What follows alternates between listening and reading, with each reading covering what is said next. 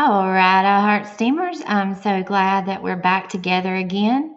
This episode is the first in a new series called Set It Up, all about the systems and processes we use that make STEM and STEAM run smoothly. Today's episode is the best STEAM lesson I ever taught. Let's get steamy.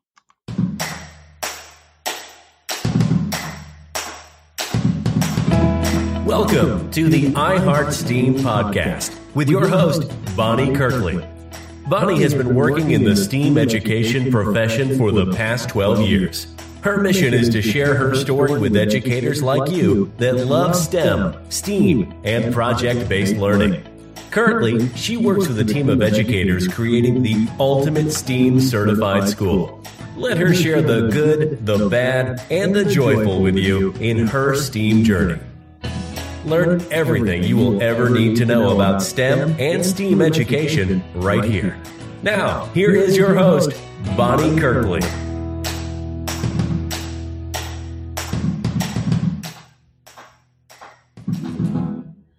I don't know if I've ever told you this before, but I really have searched hard for the perfect STEAM curriculum.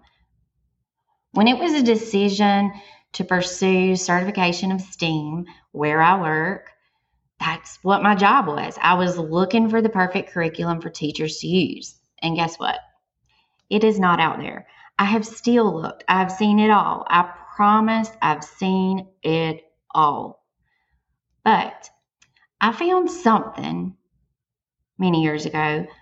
I would say many years ago, it wasn't that long, I guess five, long enough.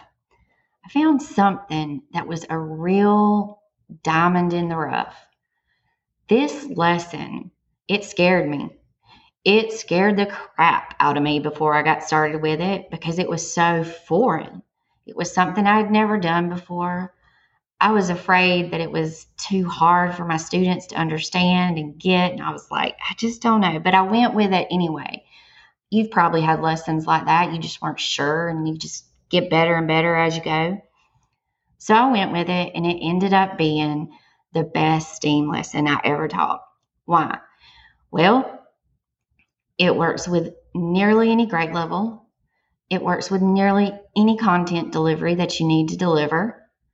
And it excites the kids. I didn't think it would, but it totally did. An even better part of it, you truly immerse the students in a STEAM career and what it's like to have that career. And you open up doors for them they've never had before. So, what's this lesson?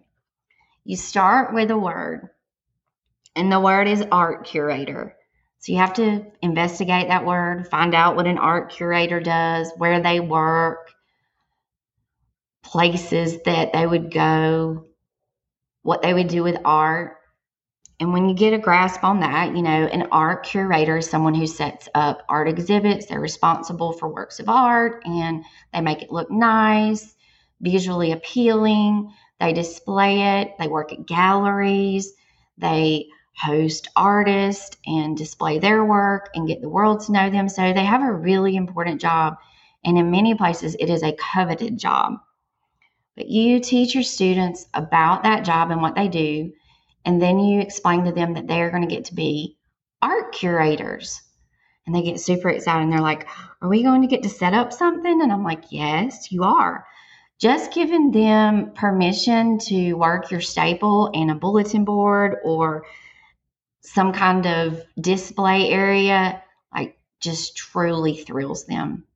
And I have to just say, they're one of the reasons I became a teacher in the first place is that I wanted to be in charge of the construction paper. So, yes, supplies. We love office supplies. I don't know why the world is infatuated with it, but we love them.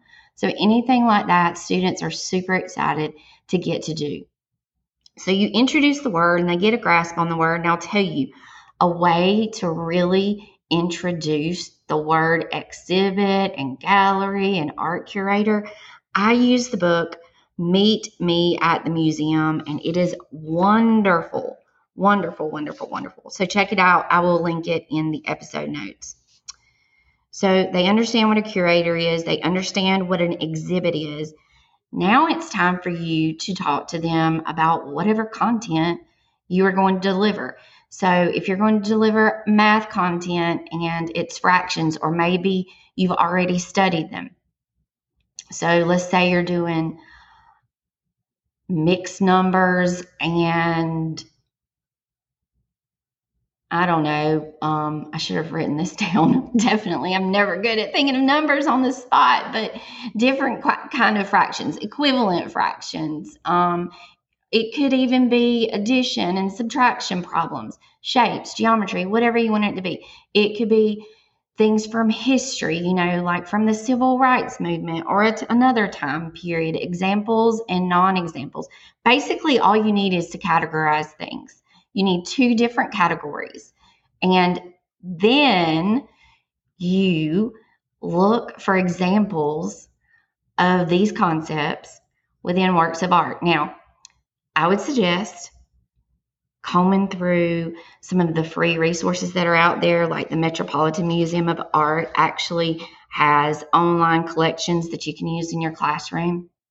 Of course, you can find anything on Google, and as long as you're not creating this lesson to share beyond your classroom, I think it's totally okay that you print something you want to use because it works for you. Because when something works for you, you just need it. You need it. And you do whatever you have to do to get it. Just be quiet about it. And don't tell anyone I said that. But there are lots of collections of real works of art online that you can use in your classroom. So, when I first did this lesson, we were studying um, fossil fuels and energy. Things that, like natural forms of energy, like wind and sunlight, and then fossil fuels and we were looking for examples in artwork. So one of the works of art that we looked at had a sailboat on the ocean with some people in it, and that was an example of wind.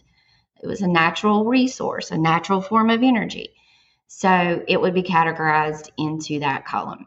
So you give your students the parameters of the exhibit, which will be your content. If it's math, if it's social studies, if it's science, if it is literature, and you know, you're looking for adjectives and verbs. It doesn't matter.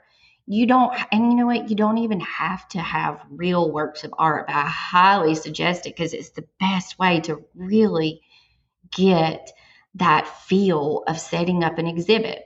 But sometimes, you know, you can't find what you need and you have to create it. So students put their works of art into category cat, the categories that you give to them and show evidence that they have learned what this is and what that is. Then they get to set up their exhibit. The first time I did this, I gave them all science fair bulletin, the little science fair boards, and they displayed it. They have to create a title for it. So, an over, you know, arching concept title. They make sure that things are spaced out. They had to write little synopsises of the artwork and what they were wanting you to look at. Because, you know, when you look at works of art, an exhibit may have a theme that a work of art fits in one day and then another day it may not. So, sort of express their theme to you. The levels of learning here are so high, so high. They were super excited. I was hoping it was going to work out. It did. It ended up being the best STEAM lesson that I ever did. They were so proud of their work. When it came to, we did use the engineering design process for setting up our exhibit. We planned it. We drew out our sketches. We we knew exactly how it was going to look before we put it up there. We had supplies and construction paper everywhere. Can you do this virtually? Yes. All you have to do is get an exhibit background with blank areas for works of art. Done. And then you have images that you want them to categorize. So, students put it together. We improved. Then we started talking about um, spacing and visual appealing type things that you can do to want people to look at it, like in a museum. We looked at other museums. It just went on and on. And the whole time, it felt like I was not teaching energy and fossil fuels, which totally does not excite me. I know I enjoy science, but Earth science is not my fave. Totally, not at all. And but I was loving it and they were loving it and they wanted to share and tell others about it. Okay, so now they're teaching others about what they have set up and the concepts that they've learned. How does this fit into the series on systems and processes? It's the very reason I chose it to be the best STEAM lesson ever. Once you have done this lesson one time, you've set up the process for it, the concept of it, how it works, what you do, step one, step two, step three, how you research it. It's done. All you have to do is change the content whenever you want to. And you can give different criteria and constraints. You can make it harder and more rigorous for students that are ready for that. You can use simpler concepts for students that need to review. It's just endless. But once the process of it's set up, it's ready. It's ready to go anytime you're ready. You can just say, start planning get your STEAM journal out and let's plan a new art exhibit. That is all you have to do. Are you ready to let your students curate? I highly encourage you to try this out. Do a little bit of groundwork, you know, figure out the vocabulary words that you want to introduce, get a good definition of them, find a few pieces of art that you want them to look at ahead of time because I will say, when you just let students go looking for artwork, you never know what's going to come up. You have to be careful when you give them free reign over an art search, if you know what I mean. Art. I love it. You can always make this better by looking deeper into the principles of art. Go check out the National Art Standards. I will link them in the episode notes.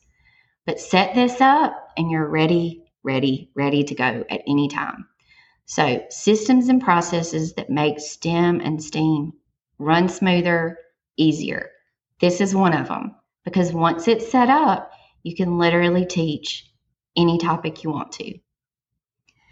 I want you to join in on this conversation with me. I'm going to be talking about systems and processes a lot over the next few weeks go ahead and join the STEAM University Facebook group. It's totally free. You don't have to pay to be in it.